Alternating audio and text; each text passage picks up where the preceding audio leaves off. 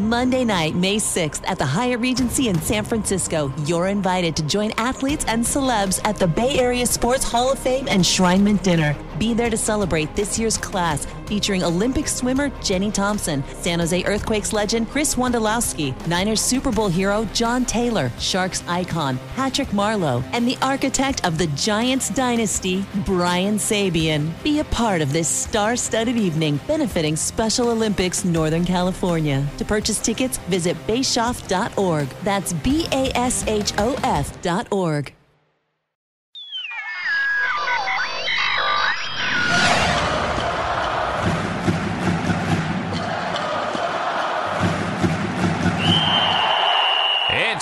to turn on the Shark Spotlight. Today's episode places Devan Dubnyk squarely in the spotlight, and that's a place that goaltenders are used to being every time that they're on the ice. Devan's been a focus of attention since he was the first round draft pick of the Edmonton Oilers back in 2004. The Sharks are his fifth NHL team, including Edmonton, Nashville, Arizona, and Minnesota.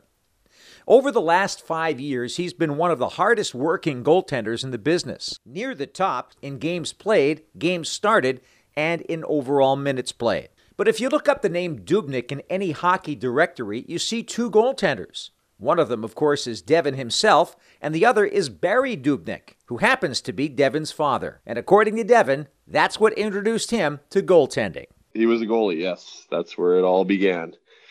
Uh, well, actually, that's he tried to make me not be a goalie, but um, yeah, no, he played uh, he played junior as a goalie, uh, Crowsnest Pass, Red Devils, and uh, yeah, he uh, I asked him or told him that's not I, I don't think that's necessarily why I wanted to be a goalie, but um, it's why he wanted me to not be a goalie. Um, but he uh, he was kind of my goalie coach right up until I went to play in the WHL. So that's a big change for not wanting you to play goalie, then to becoming your goalie coach. Obviously, he he got with the program pretty quickly. But what? Why didn't he want you to play goal? Well, I mean, because I don't want my kids to play goal either. I don't want to. I don't want to have to watch my kids in net. It's a very stressful uh, thing. But um, you know, I think I was I, I was nine or ten years old, and I think he, you know, just thought I was being a kid and just saying I wanted to be a goalie. And I was a decent hockey player, so I think he was just wasn't about to throw me in net full time without without much thought. So he agreed. He finally I worked on him enough and and uh, he said I could play half the games in, in net and half as a player and and I eventually I ended up only playing one game as a player that season and played played every game as the goalie and and then uh, kind of went from there and and then once I uh, you know I started to get pretty good at it after about six seven months and and then yeah he just kind of taught me what he knew. He obviously he played played as a kid and showed me all the fundamentals. We even did. Uh, I remember. I remember back in the day going doing some some drills with skate saves in it. Really? The uh, yeah. So what was that like? Yeah. Well, it was the the old school like blade on the ice, shoot it on the ice and deflect it with the with the blade of your skate. I can't say I've ever actually used that in the game, but I have done some drills it was fun. He worked me hard. He was a, he's a you know he's he was awesome growing up. But he's one thing is the one thing he never let me get away with was not working hard, and so that was a you know kind of a, a thing that he instilled in me. So it's been it's been good. What about your mom? Tell us about her. Yeah, she's you know um, been through a lot with her. Uh, you know, with the told a lot of stories with her breast cancer. Um, but she's you know again been been there the whole time. Um, you know, my dad traveled a ton. Uh, he worked for IBM when I was when I was younger, and and uh, it's crazy thinking back. I mean, it didn't seem like that much, but uh, probably at the peak of it, it was better.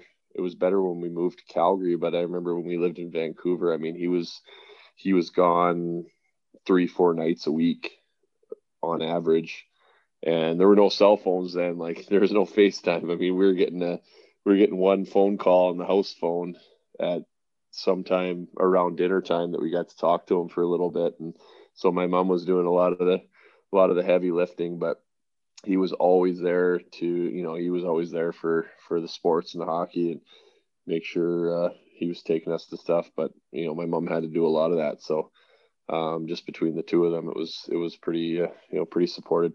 That's pretty awesome. It's great to have good parents. And don't you think that that's that's a big part of, of any NHL player these days? You have to have that family unit really being supportive in order to help you get to where you are. Oh, absolutely. There's just, I mean, it's not that it's not that people can't do it. I mean, you you hear lots of great stories about, uh, you know, guys with with single parents that that you know get them to to where they need to be, but um, you know, just the time and the and the effort that goes into all of the practices and the games and stuff. Um, you know, you need that you need that solid structure and and there certainly helps anyway. And I've I've been fortunate to have that for for my whole life. It's often said that the life of a professional hockey player is a nomadic existence, going from city to city and from team to team. For instance, Devan Dubnyk is now playing for his fifth National Hockey League franchise. But Devan experienced some of that existence while growing up, and it had nothing to do with hockey. Yes, so I was born in Regina. Uh, only was there for about six months. Uh, I don't know if I'm going to get the exact timing right on this, but um, we moved to Newmarket, Ontario, uh, which is just outside of Toronto. Um, lived there for I want to say five years. Um, moved from Newmarket to Winnipeg. Uh, lived in Winnipeg for six months.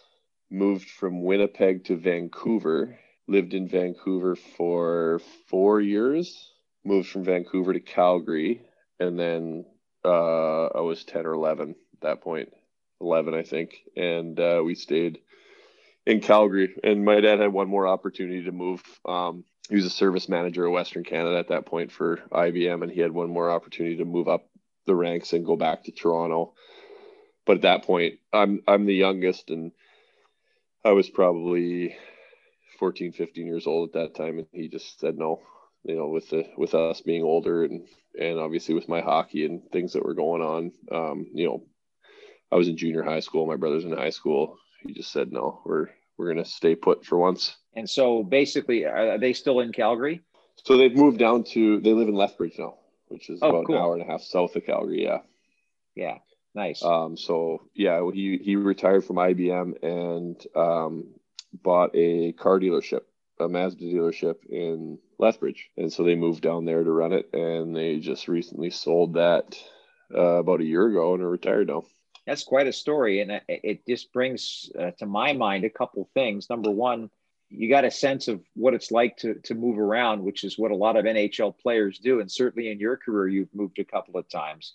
But uh, you also uh, got exposed to Silicon Valley in a strange way because your dad worked for IBM. Isn't it kind of strange how that's all working together to have you be a shark these days? Yes, there, I mean, there's a lot of crazy things. I just did an interview with um, with the Stockton Record back from what from when I played in Stockton my first year, and uh, it brought back a memory of um, when the Oilers came in to play the Sharks uh, they invite we happened to be home and didn't have a game, so they invited us the the guys that were signed with the Oilers. They invited us to drive down and and watch the game in a suite, and so we did. And and uh, I was just telling the story. I was thinking how crazy it is, like small world. If you'd told me sitting in that suite watching the Oilers Sharks game, if 14 years later I'd be playing for the Sharks, I'd probably look at you a little sideways.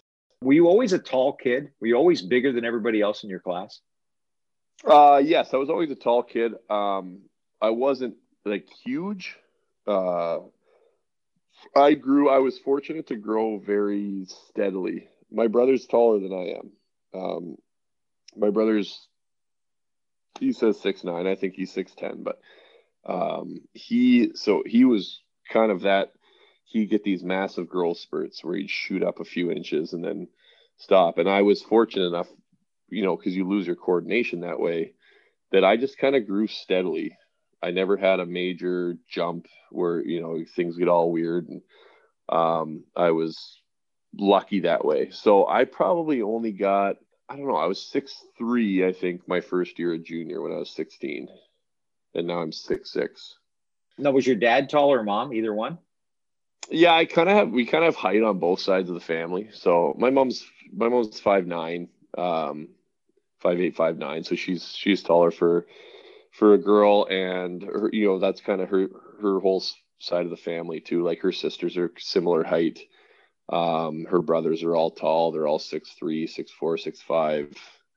Uh same with my dad. My dad's six three. Uh, his one brother's six two, his other brother's six five. So there's kind of height on both sides. So we were bound to produce a couple giants. One interesting note, though, is that goaltenders back in the day weren't all that tall. And in fact, it was rather unusual. Now you got guys like Ben Bishop and so forth. But but back then, you know, most goalies were kind of built like Nabby. And in fact, Nabby is kind of a, a tall guy in the old days for a goaltender back in the 70s and, and 80s, certainly. But even after you were born, um, when you started playing goal, did anybody try to convince you to play any other position?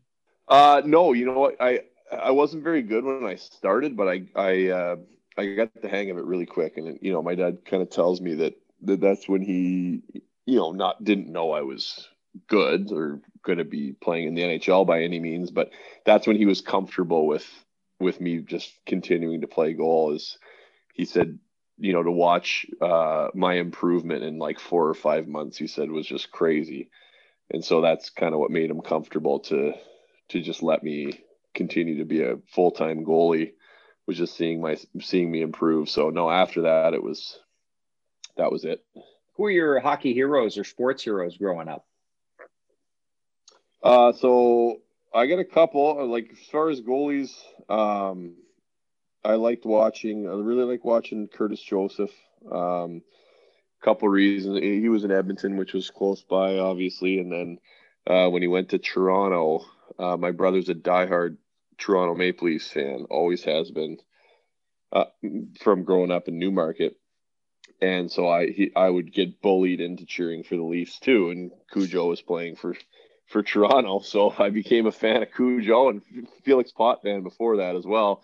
Um, but and then you know once I was a goalie and started to watch him, I mean he was he was as good as good as it gets for entertainment wise to watch a guy play. I mean he was athletic and explosive and uh, incredible and just a lot of fun to watch. So that was one. Um, a, a guy that uh, I is one of my heroes as a, as a kid, which is funny, is Fred Brathwaite. And I don't know if you remember Freddie. Um, sure. I know I know him pretty well now, which is which is fun. But uh, I got a chance to tell him that uh, one day after I was already playing in the NHL, and and he thought I was giving him a hard time, but um, he was yeah he was probably probably my number one. Um, I, I this was right after you know when I started to to really play like uh, you know not not a high level, but the tier one teams. Uh, I was probably 12, maybe 12, 13, and he was the goalie for Calgary at that time. And again, you talk about another guy that uh, is just a, so much fun to watch, so much energy, uh, athleticism, and you know that was the local team. So I became a big fan of Freddie Brathwaite, and a guy, kid that I played um, was on my team. His dad was the uh, assistant coach of the Flames, Rich Preston. His son Troy, I played on the team with and was and was buddies with, and so I I got a chance to go down during like a pregame skate and go in the dressing room and stuff, and and I got to meet Freddie, and just the nicest human you'll ever meet. I mean, just smile and and he, he's amazing, and which made me just you know fall in love with him more I, I'm telling him this story. Like I have a Freddie Brathwaite signed jersey. I have a Freddie Brathwaite signed stick. I got a picture, and I'm telling him this, and he, he honestly doesn't believe me. Like he's like, no, you don't. So, uh, kind of roundabout story that was fun. Um, Adam Francilia, who works with the team now, he puts on a camp in Kelowna, uh, and I work with him. So Freddie comes to that camp, and I was able to get my dad to I knew Freddie was coming. I was able to get my dad to send me that Freddie Brathwaite stick to Kelowna. So I had it when Freddie came. And then I was able to bring that stick and get him to personalize it to me. And then he, he wanted me to sign a stick for him. So I got a pretty great picture of me and him swapping goal sticks after, gosh, 15. No, I would have been even more than that. I probably got that stick 18 years earlier. I'll bet you that stick was a lot heavier than they are now. Yeah, it was a Koho. It was a Koho. I've been uh, big heel curve on it. I actually uh, back then too. You could you could buy them. Um, this goalie store, Don Simmons Sports, it was called. It was a giant goalie store, and you could actually buy the pro models of the sticks.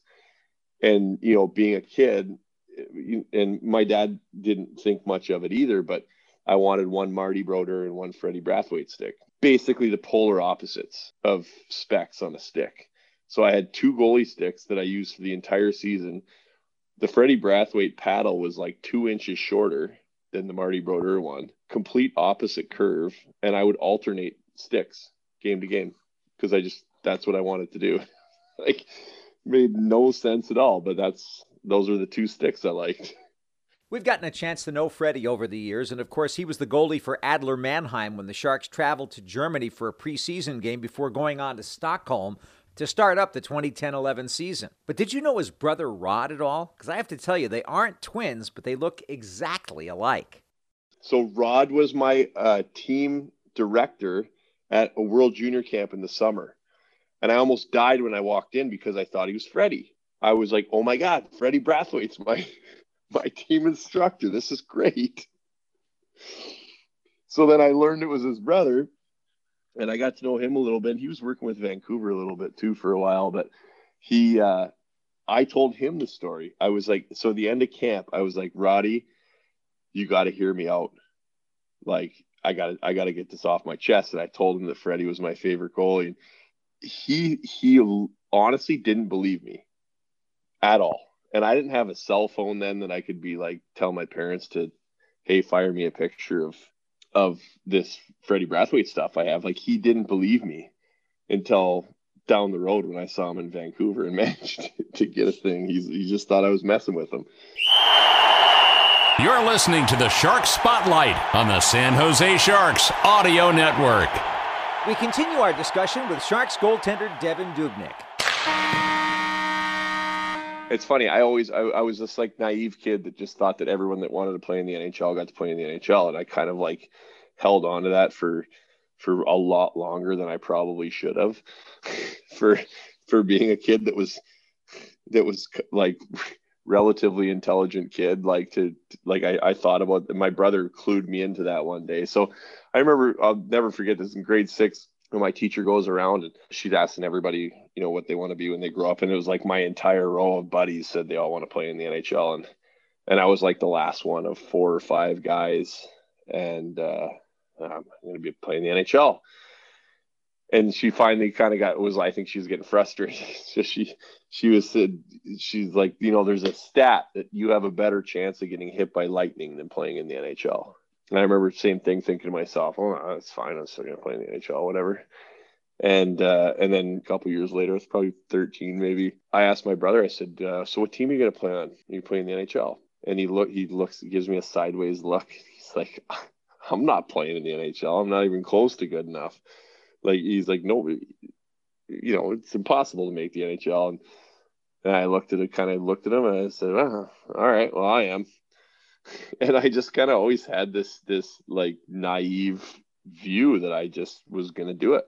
It wasn't that I thought I was that good or anything. I just I don't know. I always had this thing in my head that I was going to play in the NHL, and it kind of never left. You go from playing minor hockey in Calgary, you end up with the Kamloops Blazers, as I mentioned. That's a that's a team with a lot of tradition.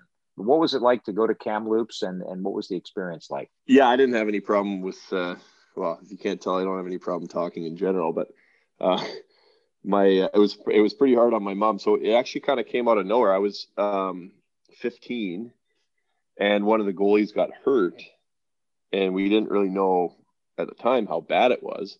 But I basically just packed a bag and took off as a 15 year old. I was in 10th grade and, and, uh, you know, my mom was, was pretty upset. I ended up being gone for almost two months of that season. So that kind of eased me in and, and made me a little more ready to to move away the next year. It's funny having kids now. I can't even imagine for my poor parents having to do that at 15 years old.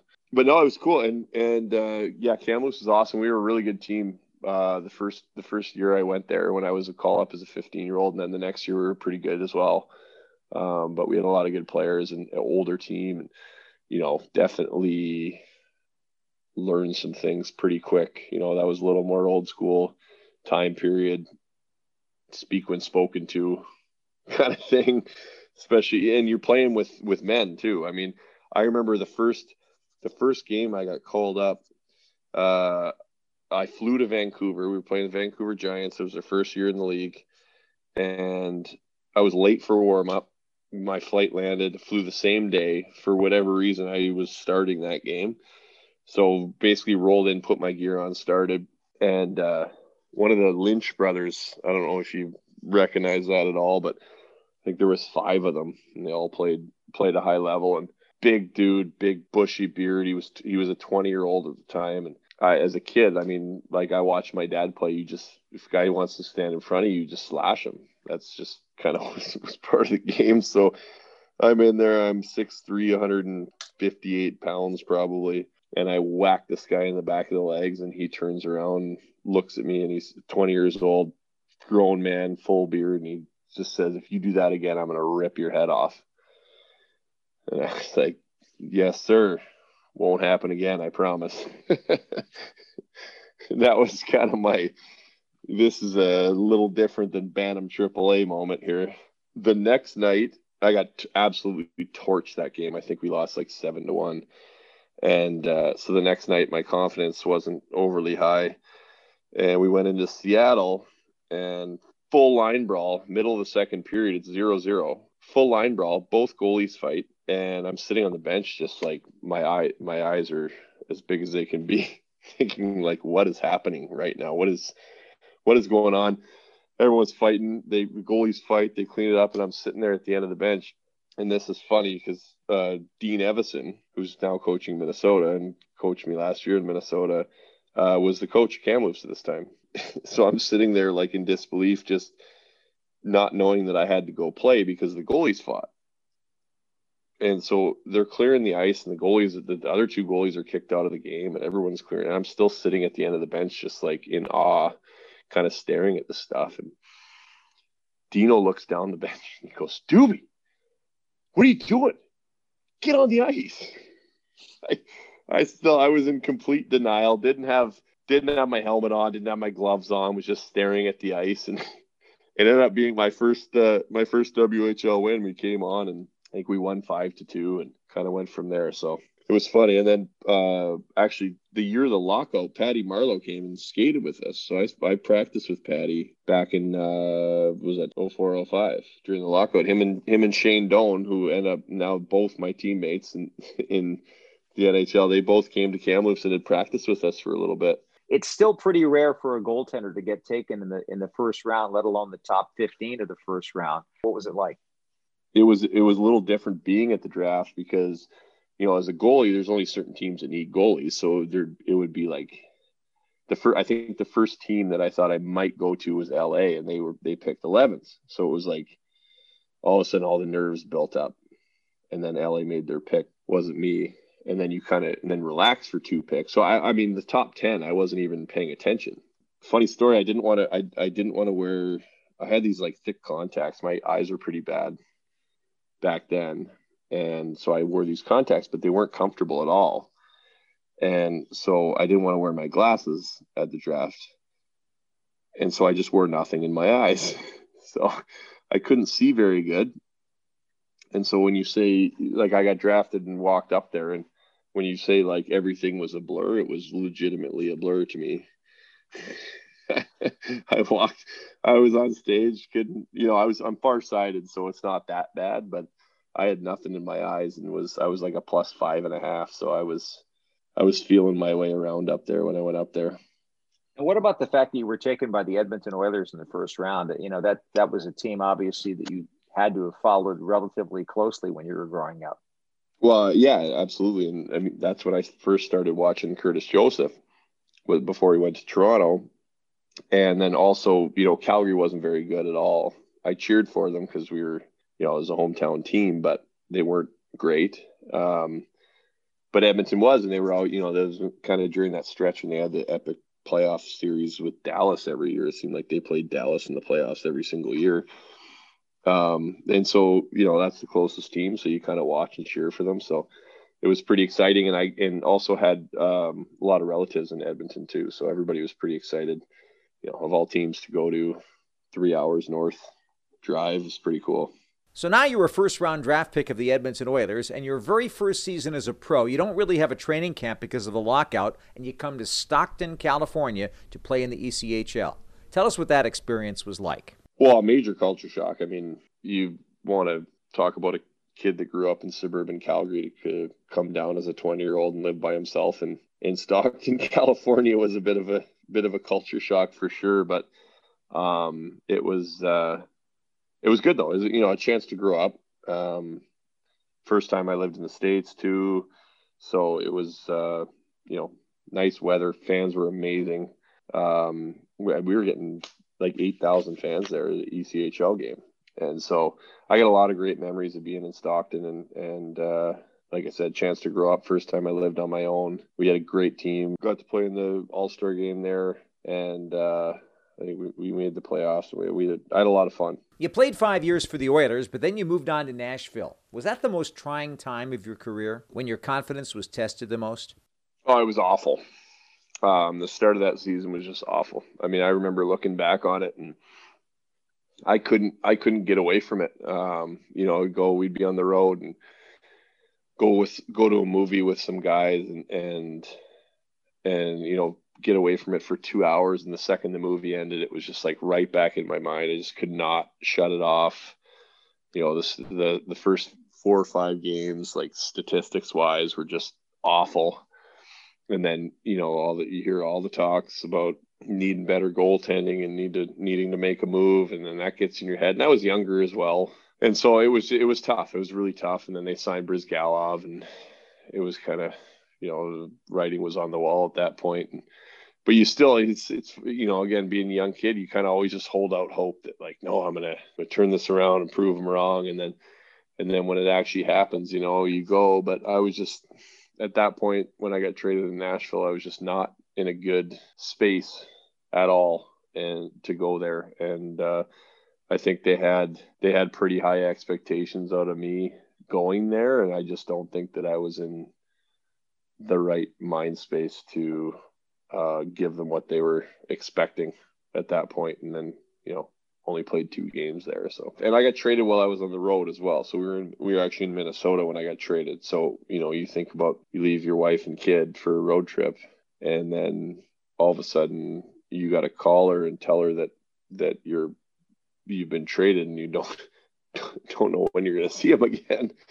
Um, so they were able to come. They we got it figured out in Nashville, and they were able to come for uh, for I think for like a month, and then I got traded to to Montreal, um, and sent down to Hamilton because I'd already cleared waivers, and uh, they I didn't see I didn't see either of them for like ten weeks, and then got called to the to the uh, Black Aces for the playoffs, and so they let me go home for like two days. So I flew from Toronto to back to Edmonton for like two days, and then I had to go back to Montreal for the Black Aces. And of course, I'm on the flight, and they, like the middle of the flight, they announced that Montreal swept the Lightning, so they're not even going to be playing for for another week, ten days.